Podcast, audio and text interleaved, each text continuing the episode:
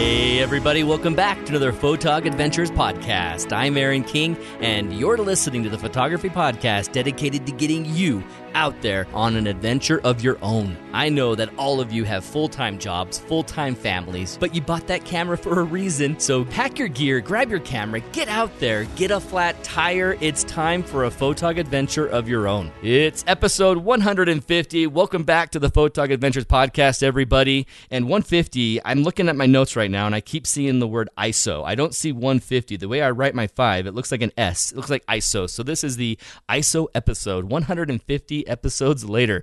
Today, my co host is a guy that I've been wanting to meet, been wanting to go to his awesome conferences. I've seen people talk about it, I've seen people tell me why I should have been there, why I'm envious, and it's killed me that it's taken until now to be one of the speakers and presenters at the Out of Moab conference. I'm joined today by Chris Smith. Hey, Chris.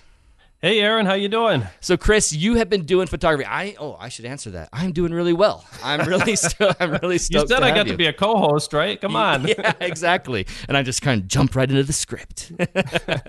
yeah, dude, I'm doing well. I'm stoked to have you on. Having other photographers who share my passion. I mean, you said it in it's either the out of moab about or it was your csmithchicago.com website about that you specifically said that your photography adventures. Oh yeah i see it right here.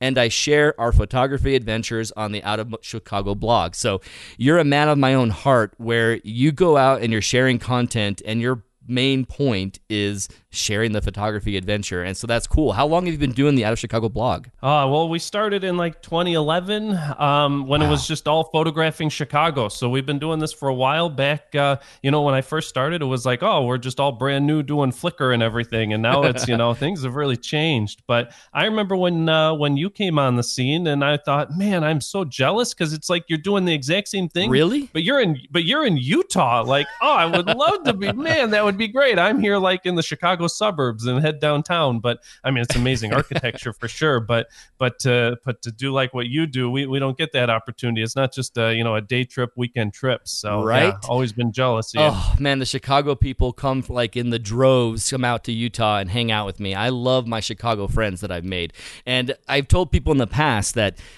when I started doing photography and I decided to do a YouTube channel and podcast, it was like I went into the middle of Florida. I bought an orange grove of a million acres and said, you know what? I think I'm going to get into oranges. I'm going to start doing a business of oranges. It's like I decided one day to do this business and looked around me and realized I'm, I'm surrounded by oranges everywhere. Utah and being here and deciding to do a photography business and hang out and do photography, wow. I mean, I was in the middle of the Mecca already and I have access to all the national parks. There's like 30 of them within a day's drive of me, let alone two, three, four hours. And I have all the beauty of Utah at my expo- disposal. So, yeah, I am definitely lucky to be out here. Yeah. And, you know, I think a lot of people don't realize it when they think of Utah and the Southwest and they go, you know, that's a really nice part of the country. And it's like, wait a minute. No, that's like one of the best places in the world. People come from around the world to visit this. Yeah. So it's, it's, it, I mean, and we think, oh, let's go take some trip, you know, overseas. But it's like, no, we can get amazing things right here and things that people come from all over the world to see here. So it's oh, crazy. More often than not, I see people who are photographers and they share their portfolio, and their portfolio is just basically my backyard. I'm like, oh, yeah, your right, best images right. came from here too. I see. yeah, no, so that's right. If you guys don't know the name Chris Smith yet, you will know his progress or his production of the Out of Chicago conference that has grown into becoming conferences around the United States. You do out of Acadia, out of Moab. This year, your first one was out of Yosemite. This is your first time going to Yosemite, right? Yeah, yeah, it was crazy. I, we we just got back just a few weeks weeks ago from Yosemite. Yeah, we called it. I mean, our company started in Chicago, and the original conferences were all out of Chicago. But as we started to expand around the country, I mean, it's um, they, have turned into something really special. And so the out of Yosemite. I mean, I hooked up with Michael Frye up the, out there, yes. and he hooked He's me brilliant. up with all he's amazing but and, and so he's got the photographer's guide to yosemite and everything else. So it's like okay we're going to get this figured out how we can do all of our field sessions and the classes. And he says you know you really should talk to some of my other friends like John Sexton and Charlie Cramer and William Neill and Alan Ross. And it's like, these are all the people that were Ansel Adams' assistants What? and uh, people that worked with him. It's like pretty much everybody that's still alive that worked with him. And then once they put the word out, then I got an email from Jeannie Adams, Ansel's uh, daughter in law. And she's like, well, we'd love to be involved. Uh, her husband, uh, Ansel's son. And, and they're like, well, we would love to be involved however we can. So they were they took place in a panel discussion. She gave a talk about the history of the Ansel Adams Gallery. The Ansel Adams Gallery staff welcomed us in, and we did private tours behind the scenes. And it was one of the most amazing, special things I've ever been a part of. And and when I tell people, I'm like, I don't know how we made that work, but it was just because of some of these connections, starting with Michael Frye. So Oh, it was amazing. That is making me so sick to my stomach with jealousy now. Uh, you didn't have that in your promotions for Out of Yosemite. Otherwise, I would have been there. well, part part of it is that by the time that we realized that we were, you know, that far ahead, it, it was already sold out. So we couldn't, you know, we could only make people more jealous at that point. oh, yeah. Is this something that you guys could do again, or was that a one time deal with Jeannie Adams? I don't know. Uh, I mean, they're, um, th- yeah, I, I don't know. I, we may try it. We probably will try it again.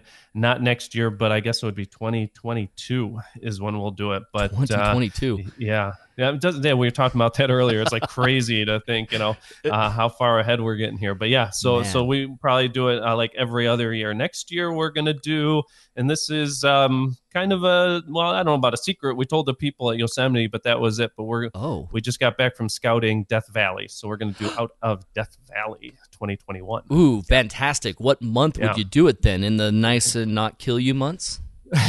exactly. Although it's crazy how they said so many people come there just to experience the 130 degrees. It's like, okay, if you say so. Yeah, no. So we just got back from Yosemite, so it's going to be the same time of year. It's going to Oh, be uh, January 20th to the 24th, and uh, yeah, yeah. So we've got um, you know Erin Babnik and uh, yes. Colleen Miniuk and just some of the some of the top photographers, David Kingham, Jennifer Renwick, Sarah Marino, all coming to uh, participate in that one. So it's going to be it's going to be quite the thing. I don't want this all to be an advertisement, but uh, yeah. So Oh, you it's keep doing. You got a script. Keep going. Yeah.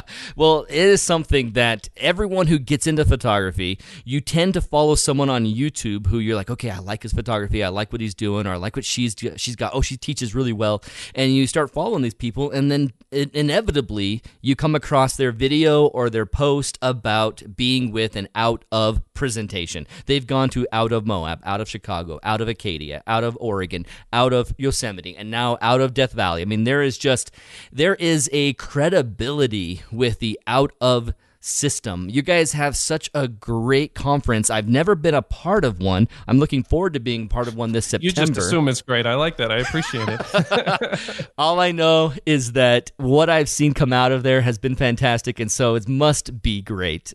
it must be great. Yeah, I, I I have a great team that helps me run the things, and uh, I mean, we get to pick whoever we want as our instructors, and they're all great people. And like you said, a lot of these people come. Uh, we might have 15 instructors at an event, and they're like, "Well, I came just because of this one person." So people might be like, "Okay, well, I, I follow Aaron and the Photog Adventures, but I don't know who uh, Gavin Hardcastle is, or uh, Mark Denney, or some of these other people." But when they come to an event like that, they leave and they go, "Oh my goodness! Like they were all amazing. I came just for Aaron, but I couldn't believe all these other people because there's also, you know, five, ten people that came just because of Mark Denney or whatever. And so you get to know them.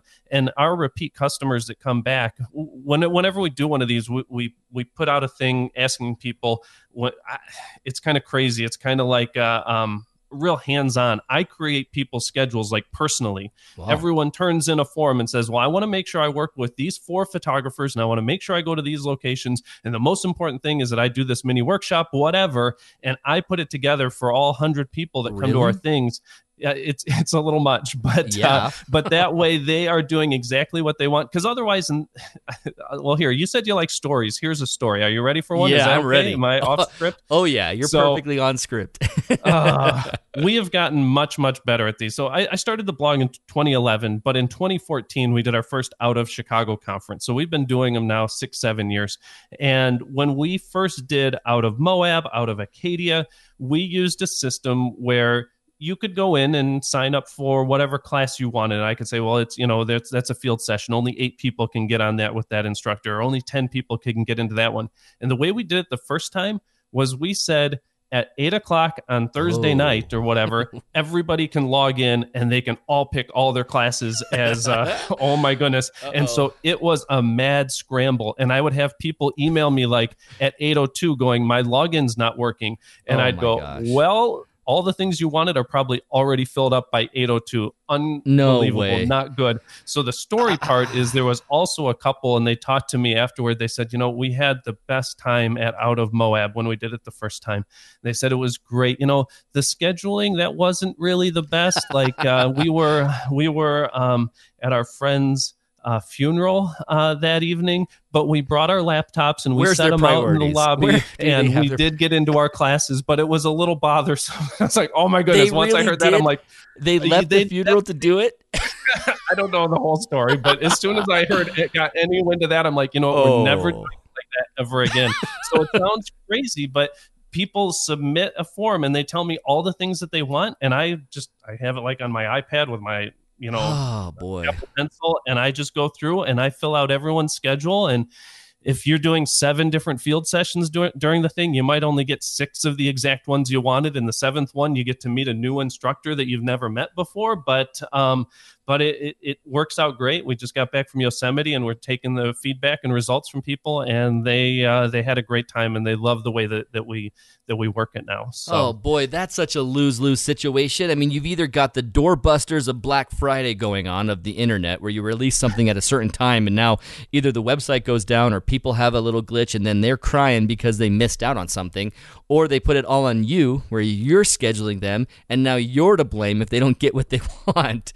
Wow. Yeah, yeah, it was rough. Actually, another one I remember. Uh, I was we were we were at one of the arches at, out of Moab, and one of the attendees came up. We were with Sarah Marino. She was leading people around, and he's like, "Oh yeah, I thought the registration system was great. I sat there for about forty five minutes before it opened, and I practiced my movements so that I could select every class I wanted as fast as I could. I just did it over and over and over again, so I didn't even have to look anymore. I'm like, oh, I got to change this.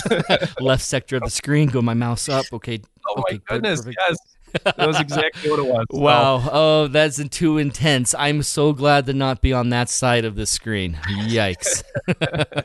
so, I mean, we we've been doing these for so long that we've got all the logistics figured out. We we handle carpools and uh, you know just all the little things that make things go smoothly. So, starting with out of Oregon last fall, and uh, now with Yosemite um, we, we kind of got things really figured out that it's um, you know not putting those little snags and things that's a challenge. That's a huge challenge but thank goodness you only let 100 people come. Otherwise you would never stop doing this. But i can see why it's a full-time job for you. I, I definitely yes, can. yes, well when we did the chicago ones we got to the point where we had four or five different instructors or uh, i'm sorry we had four or 500 uh, attendees and we'd have like 40 instructors at the thing and that was Yowza. that was crazy. And, and yeah i mean like i didn't even even get to know the people that were there. And the other difference was we had people like doing portraits and they got their their uh, models and they got hair and makeup. And then I'm like taking people to the botanic garden, and then we got people doing architecture. It was like all over the place. So instead, it's like we go to one location and focus just on that. So for Moab this year, where you'll be teaching, it's really focused on uh, on astrophotography, and so that's why yes. we've got some of the best astrophotographers there teaching. So that is going to be yeah. fantastic. And in the future, if you do another out of Moab for Astro, we got to move it in towards May, April, June, something like that. I'd say May or June are the absolute best months for Astro if you All can right. do it. Yes. We can do whatever you want, Aaron. Yeah. ah, yes. This podcast has such an ulterior motive for me. I have all these inside avenues to talk to the people I want to and to get things that I want. Awesome. oh, wait. Let's do it the other way around then. If you say that I'm allowed to be the co host and I yeah. can ask you questions, and I'll do more. I think you have a time scripted for it, but, uh, but sorry. Uh, but what other places would be good? I mean, Moab's great because it's got arches, Canyonlands, it's got uh, Dead Horse State Park, and then there's other arches just in the BLM lands there. And you even mentioned like uh, Goblin Valley and a couple other places that are a little further away. Yes. But what other places would be really good where, you know, you kind of got to have a city, like you got to have a conference center, and then you got to be able to accommodate 100 people, but then be able to get to these locations within an hour or so. Well, one of the options is definitely where Nightscapers is this year with Kanab, just because you have a good conference center they're building, and you can get up to Escalante. Escalante is my favorite place in Utah for Milky Way photography.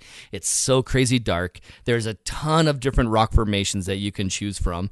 I love going out to Crater Lake and Oregon coast too for Milky Way photography. Going up the Oregon coast and hitting Secret Beach near Brookings and Bandon, and then going up to Cannon, Be- Cannon Beach and uh, Cape Kiwanda. All of those turn out to be really fantastic locations for Milky Way if you can go later in the year when you have less of a marine layer to worry about and you get that Milky Way that goes further southwest and goes out over the ocean and that light pollution of the beach doesn't matter anymore. You're getting a great shot of the Milky Way. So Utah and Oregon are my favorite places to go for Milky Way here in the States. And then I'm going to New Mexico at Bisti Badlands.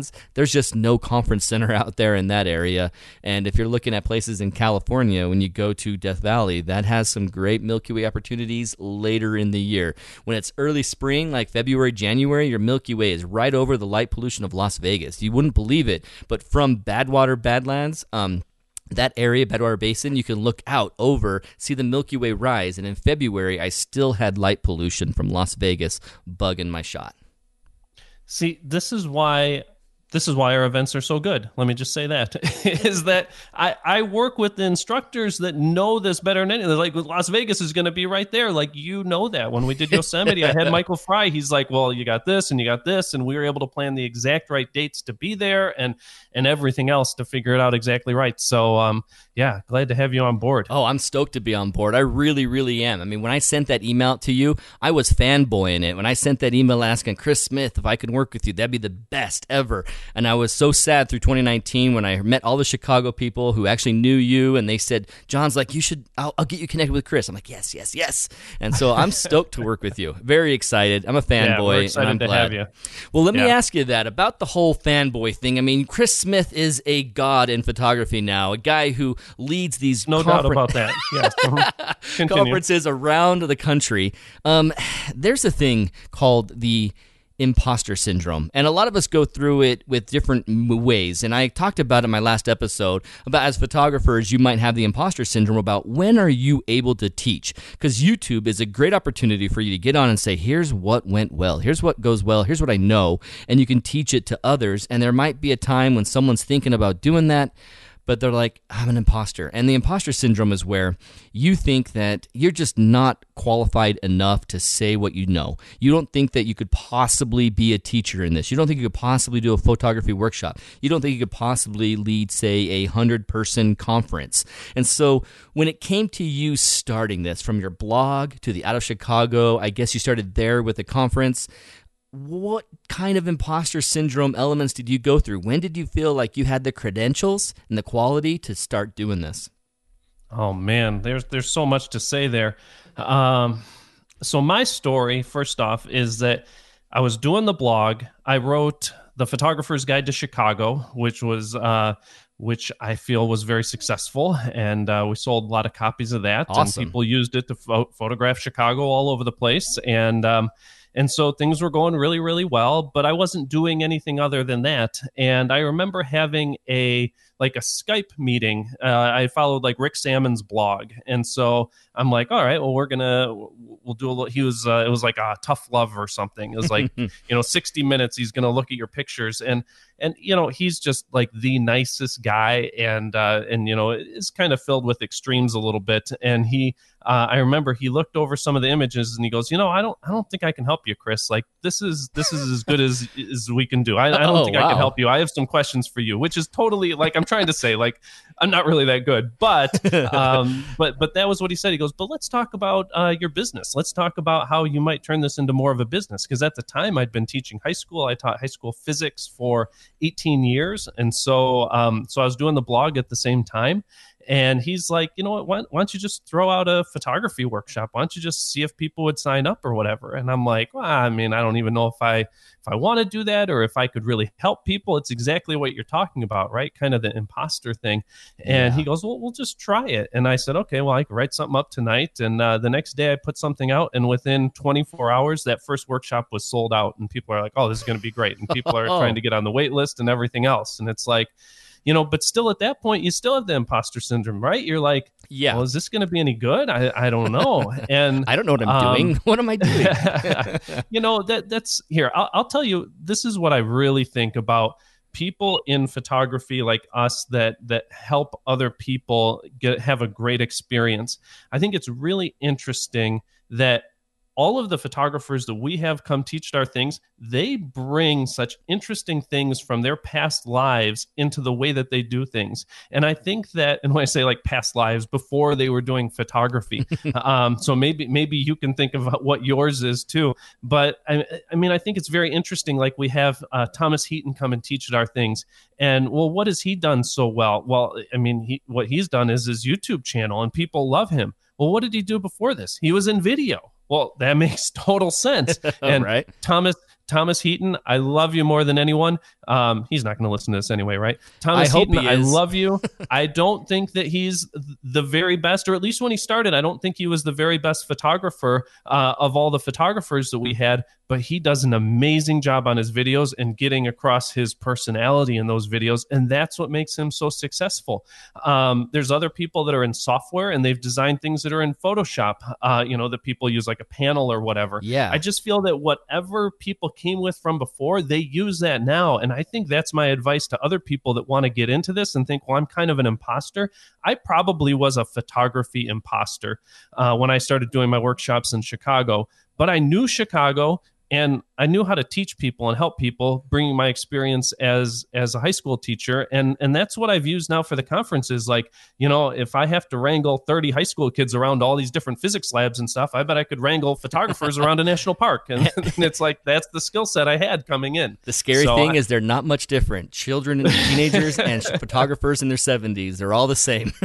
yeah, and you know, I I I remember talking with Art Wolfe. Uh, we've hosted him a couple of times here in Chicago, and and he told me he goes, you know, the best part about doing this, as opposed to what you're doing, Chris, meaning teaching high school, is he said that every person that comes with me, they want to be there. Oh yeah, and that's that's what I love is that I'm helping people, I'm teaching people, we're we're outside, and and it's people that want to be there, and it just it, it's great for me. I love it. Well, you said something that really hit home for me because as Aaron King, I, I, am much more a teacher than I am a photographer most of the time. I mean, I have images from 2016 that I still need to get around to post processing, and I'm not talking about the rejects. I'm talking about something awesome that I still haven't gotten to to post process. And it's just I forget sometimes that I'm a photographer and I focus so much more on the teaching and hanging out with other people. I have decided in the last year as I reevaluate Photog Adventures and what I'm about, I know that Aaron King is not the best Milky Way photographer out there. And I'm not going to make that my life goal to be recognized as the best Milky Way photographer out there. There's so much subjective um, opinion when it comes to what's best and how to make an image look great and how to not do all the post processing stuff or how to add like hours and hours of post processing steps to make it look a certain way. I will never hit everyone's opinion and as being the greatest. But what I can be, and I've decided to be, is someone who can get really great images by doing the bare minimum in a way that's accessible to brand new people to Milky Way photography. That when you see an image that I put out there that you're like, oh, I love that salt flats image. Well, that salt flats image is a basic panorama, has two rows, and then I stitched together in Lightroom. I did my post processing entirely in Lightroom, and only because I decided to add my own selfie in there by jumping out there like 30 seconds after I finished the panel, I ran out there, did a time lapse of me standing in four different locations and picked one. Did I have to actually go into Photoshop and mask myself into the image where it matched up with where I was so that it's all like completely true. It's not just completely composited, it's actually true to where I was standing in the panorama. That's the only work I had to do was in post processing in Photoshop. So I like to keep things accessible. And there's people out there who are learning everything they can in one year about Milky Way photography and getting jump starts on their Milky Way photography career following what I have, and then they grow, they outgrow what I can teach them, and that's perfectly okay because there's always millions more that are ready to learn and eager to have the next step that, that I have for them. Yeah, that I, I, love what you're doing. And you know, speaking of the imposter syndrome, I mean, when I first started following you, um, that was the thing that I loved is that you didn't try and say, "Hey, we're the you know best. We we know it better than anyone." it was that you're like, you know what, we we're learning too, but we want to help other people along this journey. And so I love that part. You're melting my heart, Chris, saying that you followed Aww. me at all. I love to hear you say that. I can't believe it. I'm honored. Whatever. no, I'm serious. I can't believe it that you even found out who I am. I'm always surprised when I go somewhere that I actually have been before and I've done photography there. I know there's going to be other Milky photographers, but I'm always surprised when they recognize my voice. They recognize my voice say. in the dark. I'm like, oh, wow, you really have heard me before. Awesome. Thanks. Is that Aaron King? Huh? Yeah. I know that laugh. It's like, oh, really? really? Yep. Hey, how's it going? exactly. So, thinking about doing photography and going out on your own or going out with conferences, are there any experiences that you've had, Chris, that stand out as probably the scariest time that you've had as a Milky Way phot- or oh, not Milky Way photographer, a regular sure. photographer? No, it works. Yeah, this is yeah, this is just a stupid story. I'm sorry. A stupid so story. it is. You're yeah. setting us and uh, up as a stupid story right from the start it kind of this isn't going to change anyone's photography that's for sure. When we were when we were at the out of moab uh, event last time usually what we do is we get all our groups going we get all the instructors heading out and then my team will go and check in and see how people are doing. We'll go and check okay. out the different different groups. And Actually, it was the same time. It's the same story. I was talking to the guy about how he, uh, you know, when we were with Sarah Marino, and he's like, "Oh, and I just memorized exactly where to drag my mouse, and I got that motion down over and over and over again."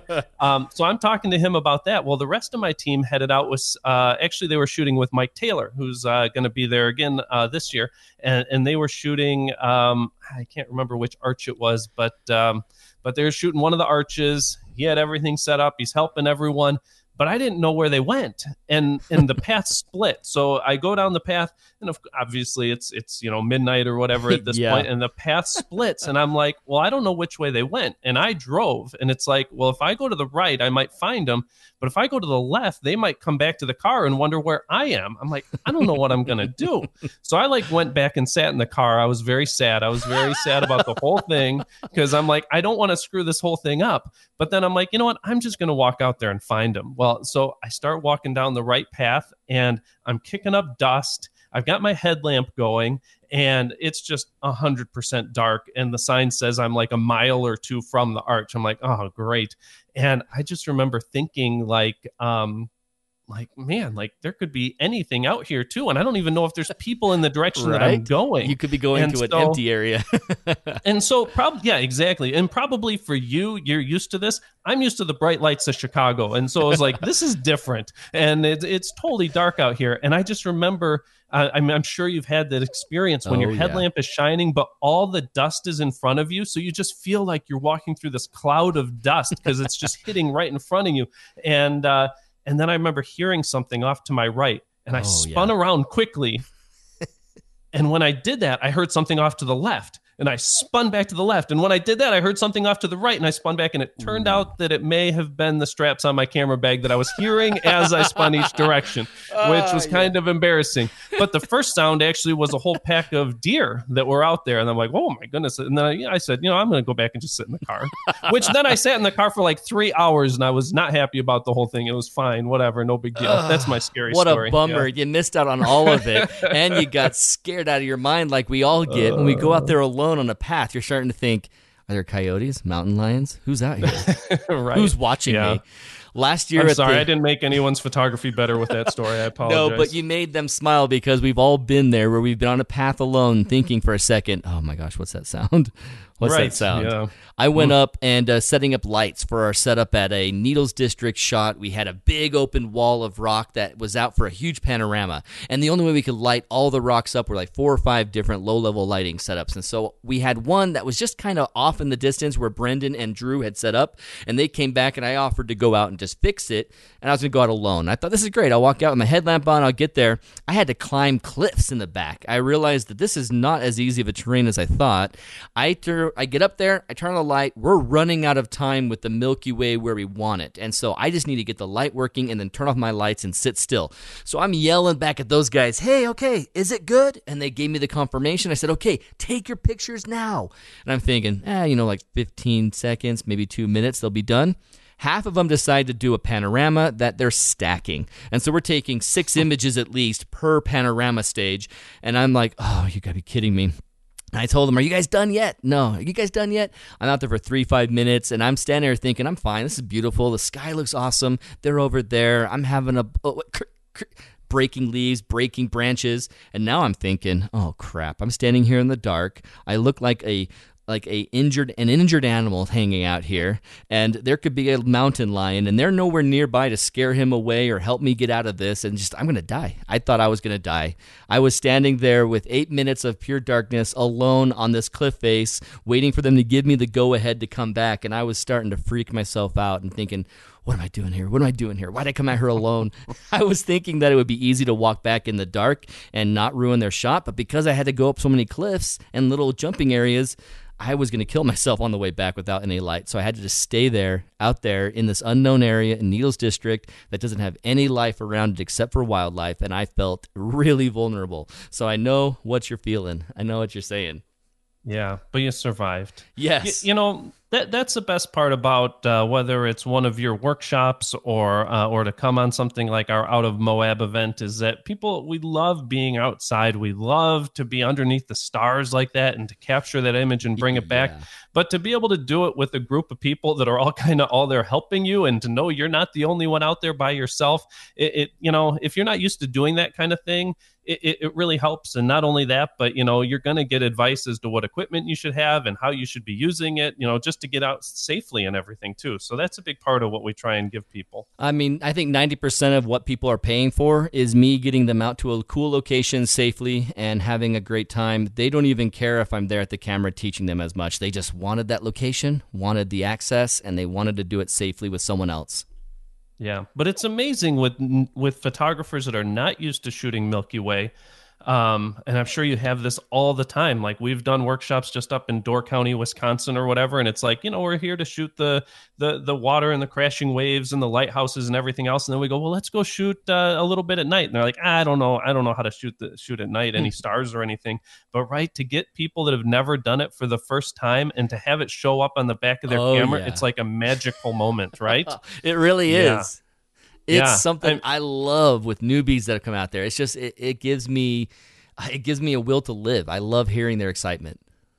And it, it, reminds me of hearing photographers talk about the old days, shooting in, uh, you know, developing film in the darkroom, and they're like, it's magical to just wait there and to see the image appear and to pull it out. It's the same thing, and I feel the same way with the type of stuff that I teach a lot of, which is like in the city, like long exposure stuff and car trails and everything else. And it's like you don't know what you're getting until you see that 20 second exposure finally pop up on the back of your screen, and you're like, oh, whoa, that is really cool. So that's one of my favorite moments in photography is when you don't know what's going to appear on the back, and you get that with the Astro stuff. I love that. You know someone's addicted once they have that first gasp at seeing what's on the back of the LCD screen. Right, exactly. Yeah. well, let's go yeah. ahead and take our only break of the podcast, and we'll come right back. And Chris, as he is my co-host, he is going to take over the next segment.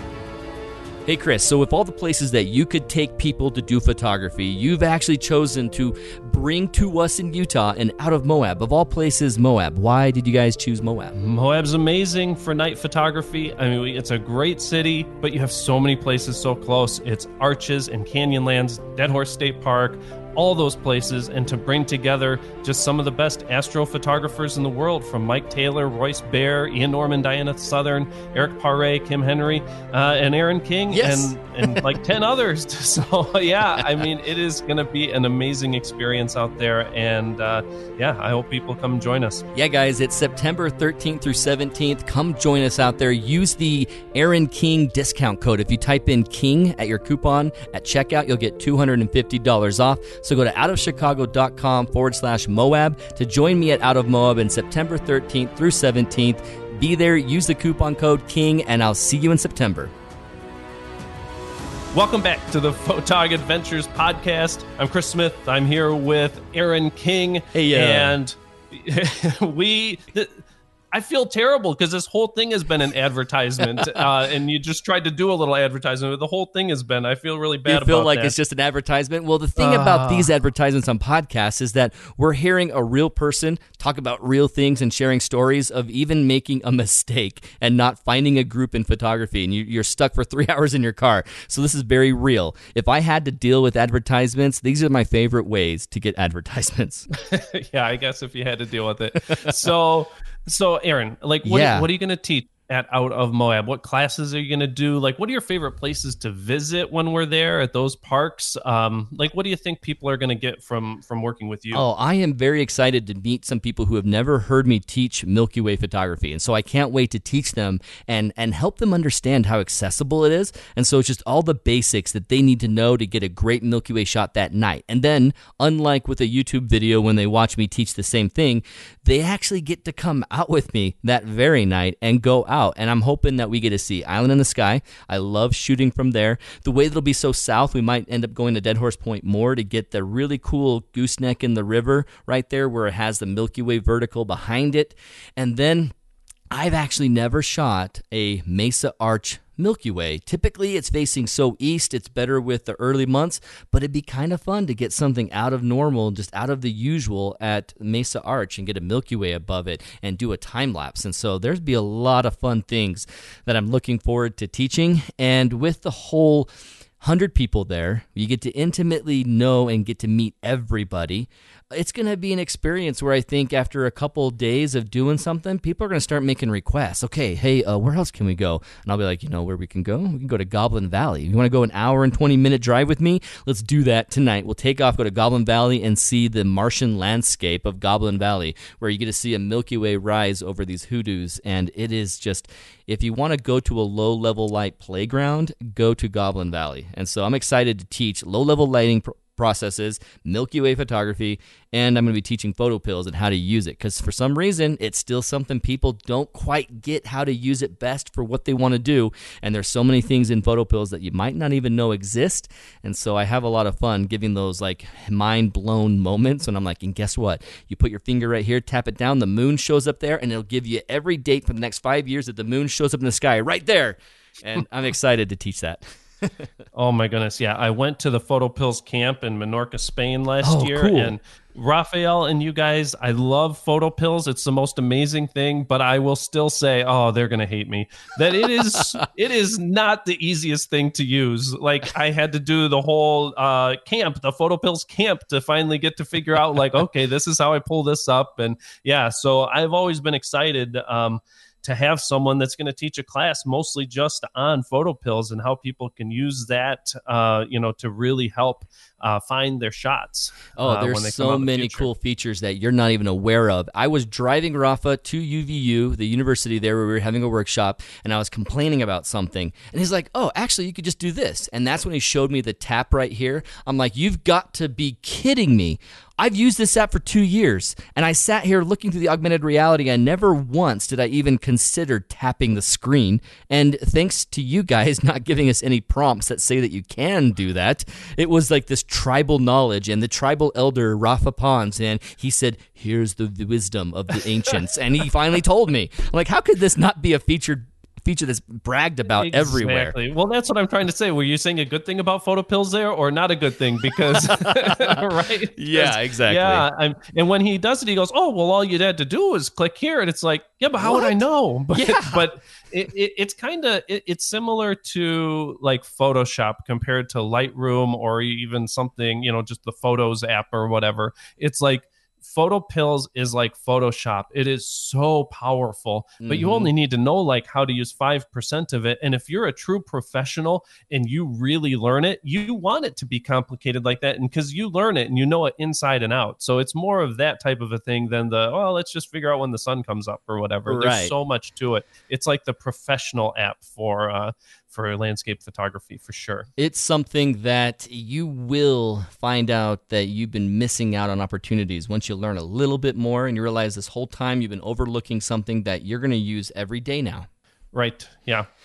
Yeah, I remember uh, this was this was a long time ago, and you know what? I'll say that it was using photo pills, but I think it may have actually been the photographer's ephemeris. I think it was before yeah. photo pills. Oh, sorry, Rafa. Um, but uh, but uh, I remember being uh, in Chicago, and I'm like, you know, I'm gonna get the moon rising. What would it be cool to get it rising above in Chicago? Like, ooh, if it was coming up over the Adler Planetarium. I mean, that kind of they go together, whatever.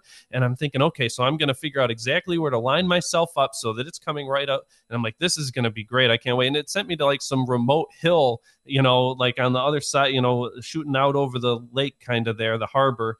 And uh, and I get there, and there's three other people there and they all came separately and they're like oh yeah we looked it up on the app. And it's like oh, wait a minute you guys all came to the the same spot you know all because i'm like no one else will be there. And they're like oh yeah we knew where to be so the moon was like all right that's cool. So it's crazy how these apps and social media cha- has changed photography but that was kind of just the start of it for me but yeah, oh, yeah. crazy how many you know people well, we won't get into that, but yeah, I do know, one person posts you, something, they all get there. Yeah, right. I do want to ask you, and with our last few minutes that we have on the podcast, uh, you mentioned the whole change. We can run over too. It's fine. You can it's, go a little good. over. Yeah, okay. we can do whatever you want. Yes. yes. Uh-huh. So, with your history of doing photography and teaching Chicago and going everywhere, you've been around long enough because Aaron King, crazy enough, has picked up his first DSLR in 2015. So it hasn't been that long.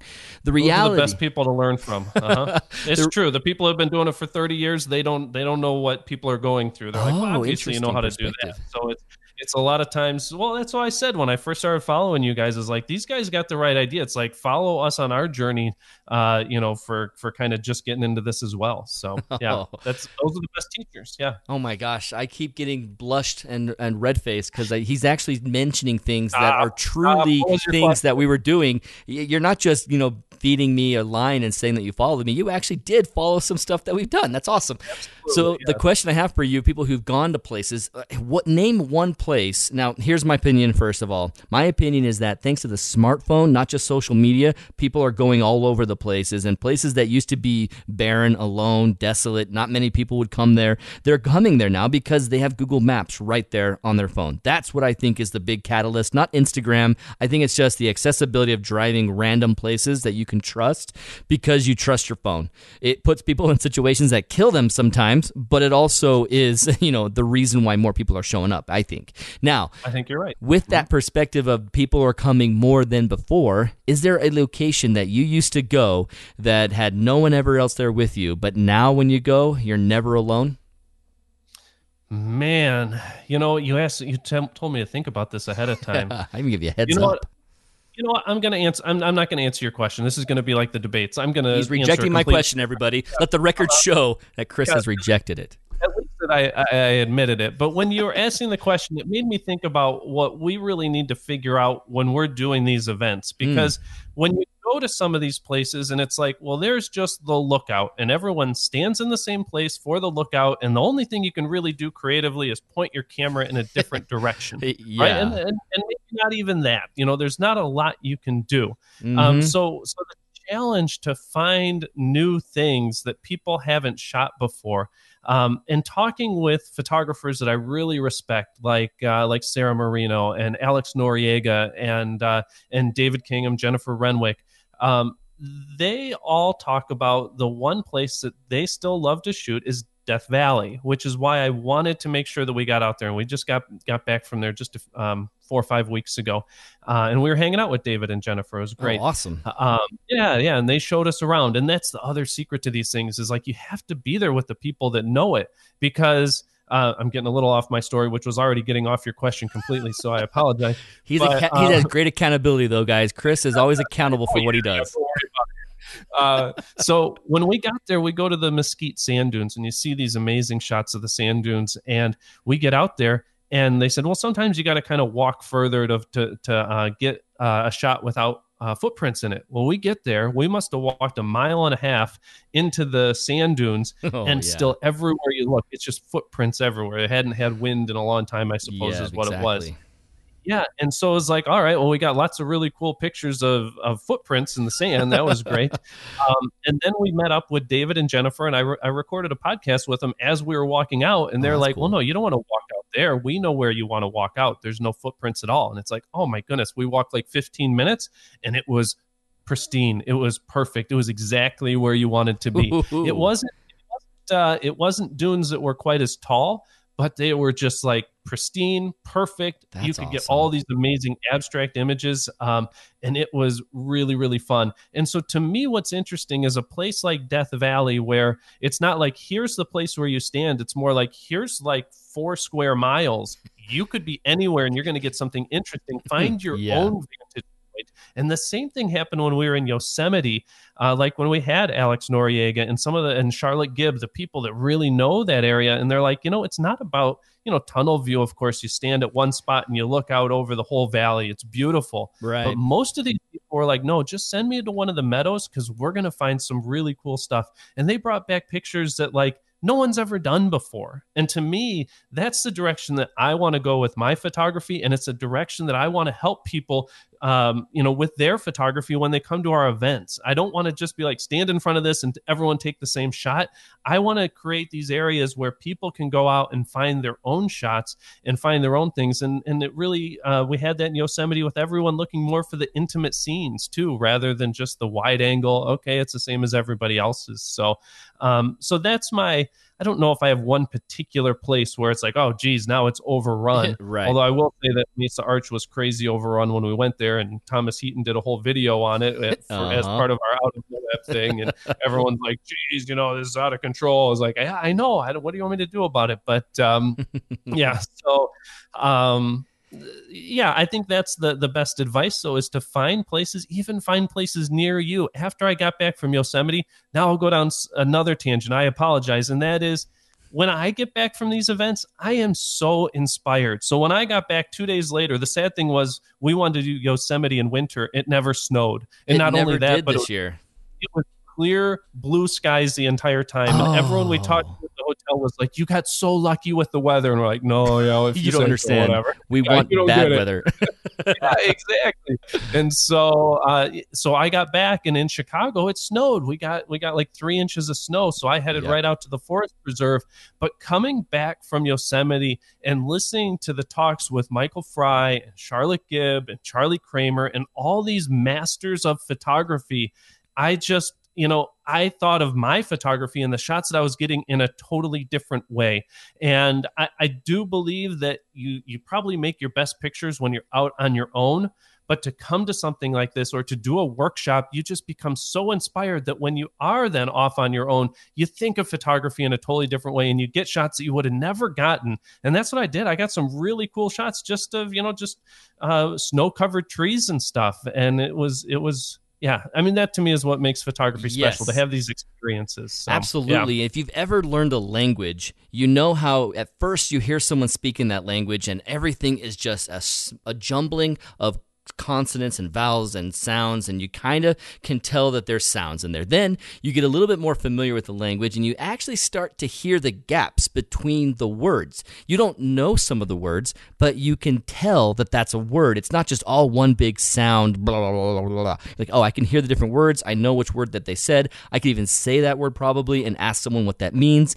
And it just takes that kind of time and familiarity. With photography, sometimes when you go to a place, you just hear a bunch of sounds. It's just this constant like visual overload. Everything looks amazing. Everything looks distracting. Everything is just jumbled together. And after just a little bit more time of wandering around in areas, taking some shots, trying some things, all of a sudden you start to see the separations of like, oh, okay, this is the subject I'm really loving. I love where the light's hitting here. That's where I want to focus. This element is actually distracting. I want to get this out of my composition. And you start breaking things up and segmenting them and understanding them better. And familiarity returning back to a location over and over again really, really helps. And that inspiration you came out of Yosemite, it was like a prime the pump of inspiration in your head and your heart, and you were ready to take something else and see it with the same eye. That same excited eye that you had at Yosemite, you apply to somewhere. You said you went to a location nearby Chicago. For photography Yeah. that was a wildlife park or something? Just a forest preserve. just, forest just preserve. A small park to walk around. Yeah. And you went back there with the same excitement you had in Yosemite, and you kind of took that same creative juice and you're able to use it in a place that you've probably been many times before, right? That's exactly right. And I mm-hmm. made pictures that are nothing like any images I've made before, just because of the experience and how that affected me when I was there. At the at the risk of sounding more like an ad, the best way for someone to just prime the pump of their photography creativity for the year of 2020 is to get out to workshops, get out to these conferences, get around other photographers and feel that fire that they all have and then bring your flame to it and then all your flames get together and grow into a bigger fire and it just helps you and gets you excited and there's no better way to get better at your photography than to get around other photographers. Yeah, and you know that applies with our instructors too. Like Alex Noriega, he's like, "Oh my goodness!" Like William Neill and Charlie Cramer, these are like my heroes. like these are my guys. Like I can't believe that I'm here teaching with them. So in Acadia, I mean, we have people like Albert Dros from the Netherlands, Francesco Gola from Italy, and they're like, "Oh, I can't wait to come and meet Sean Bagshaw and Sarah Marino and Tony Sweet and Erin Babnik." It's just like amazing the groups that we put together. So for this Moab one, we got Aaron King. Uh, who who are you excited to to work with in Moab? Ooh, oh, uh, you know, my very first Milky Way book that I ever purchased was from David Kingham. Sorry, Royce, my very first book was David Kingham, and I read that book from beginning to end. I loved it, and I've always been inspired by. I read David Kingham's story about how he left work and decided to go out on, a, on the road for a year doing photography, and so I just I've always been inspired by and loved David Kingham, and I haven't had a chance to come across him yet. And so being able to be one of the instructors at the conference and meet David Kingham, that's going to be fantastic. I've hung out with Ian Norman before, never hung out with Diana, and so seeing Ian and Diana, and then just mm-hmm. to I love meet them, by the way. Oh, mm-hmm. you love them. They're such on. good people. Ian is such a Yes. Calm, relaxing person. Like he doesn't have like a decibel 10. I don't think he ever gets there. It's it's fun to talk to him and hang out with him talking Milky Way. But then Eric Pare, is it Pare or Pare?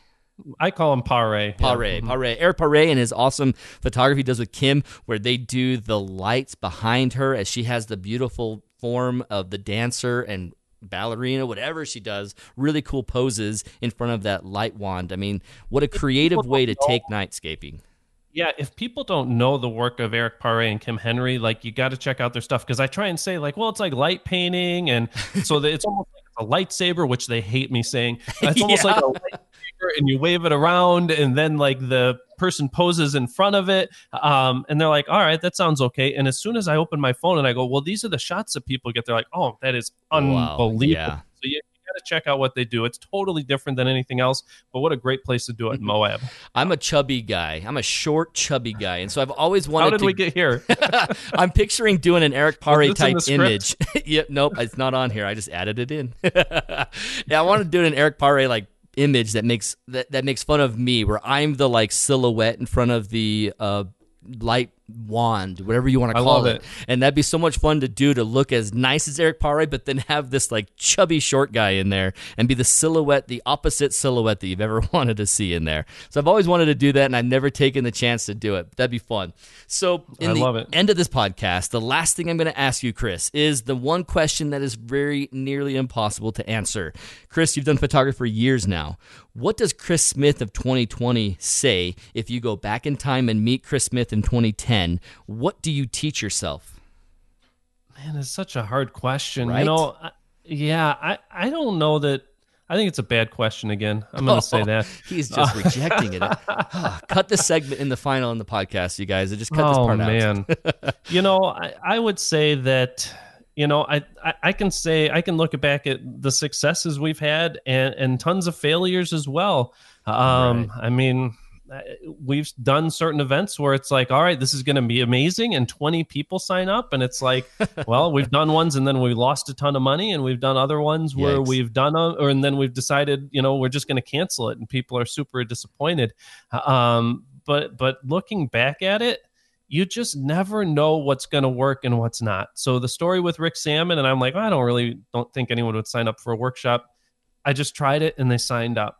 Um, and, and, and, I, we did other ones and they didn't go well. And then, so really the story was like, we did out of New York. It was like, well, we do Chicago, let's do New York. And that was one of the best ones we've ever done. But we only had like 60 people there or something. Um, but what was crazy about that was afterward, we said, you know what, let's try something different then. If we're not just going to do cities, let's try and do Acadia. And we had like 20 of those 60 people sign up to do Acadia. And it was just something that we're like, this may not work at all. But that's what totally led us down this path of of doing all these different national parks and to do landscapes. And it's turned out that we can create a, a, much better, more special experience by going to these types of places than trying to go to cities. And I mean, when we did New York, people were doing, you know, the bridges, and then other people went to Lindsay Adler's studio, and it was hmm. amazing. But like, it was like all different types of things. And thinking back, maybe we did have more like 120 people, but New York's expensive, so that was it was a little rough. well, guys, yeah. he's Chris Smith. You know him from the Out of Chicago conference, and you got a photography conference in many places in the world. Out of Acadia this year, out of Moab, out of uh, Chicago Botanica, and then your fourth one was out of Yosemite. That's already happened. So, guys, follow Chris Smith. You can see his photography at C Smith chicago.com. So that's csmithchicago.com, as well as you can learn all about his conferences at outofchicago.com. Do you have anywhere else that people can follow you? You know you have an Out of Chicago podcast that they should be listening to, that's for sure. We do. We call it the photographer's perspective. And if you just go to outofchicago.com, you'll find the link to it. And we just talk with all of our instructors. We'll have you on there yes. uh, talking uh, more in depth on Milky Way photography. And uh, yeah, but we've got people doing flowers. We got people doing landscapes, intimate landscapes, uh, all nature stuff. So, um, but, but it really, you know, we try and hone in on the people that are instructors. So that's awesome. Good. I, am gonna, you know, you said all these out of things, and I know that you're trying to wrap things up, and I just keep talking, but uh, you said all these out of things. Well, um, John Sexton, who was, you know, Ansel Adams' assistant and has gone on to have an amazing career and is still shooting all film. And uh, yeah. he was just a special guy to be around. And he walks in with his wife, and I saw them, and they were looking at one of our flyers, and he's like, "Oh, out of Acadia and out of this," and and I was across the room, but I hear him go, "Well, out of laughing." I'm like, what did he say? like, so I go over there. I'm like, what did you say? He goes, oh, it's it's a little bit like I'm going out of my mind. I'm like, oh, great. you got John Sexton teasing you for the out of uh, brand. exactly. It was very special. Yes. you know, sometimes it's a flattery to have him make fun of it too we'll take it. We'll take it. Oh my god! All right, thank you, Aaron. Thank you for being a part. It's, it's an honor to be a presenter out of Moab, and it's been really fun to hang out with you on the podcast and get a chance to talk to you. So thanks for coming on, Chris. Thank you. It's going to be awesome. Can't wait to see you in Utah. All right, I'm excited for it. Thanks, guys, for listening to the podcast. Thank you for all of your support. If you guys love this and enjoy this kind of content, don't thank me. Thank our Patreons over at patreon.com forward slash photog adventures. Thanks, guys. Get out there with your camera and get out to a photography conference this year. Learn more, inspire yourself, and get out there and have an adventure. See you guys. Bye bye.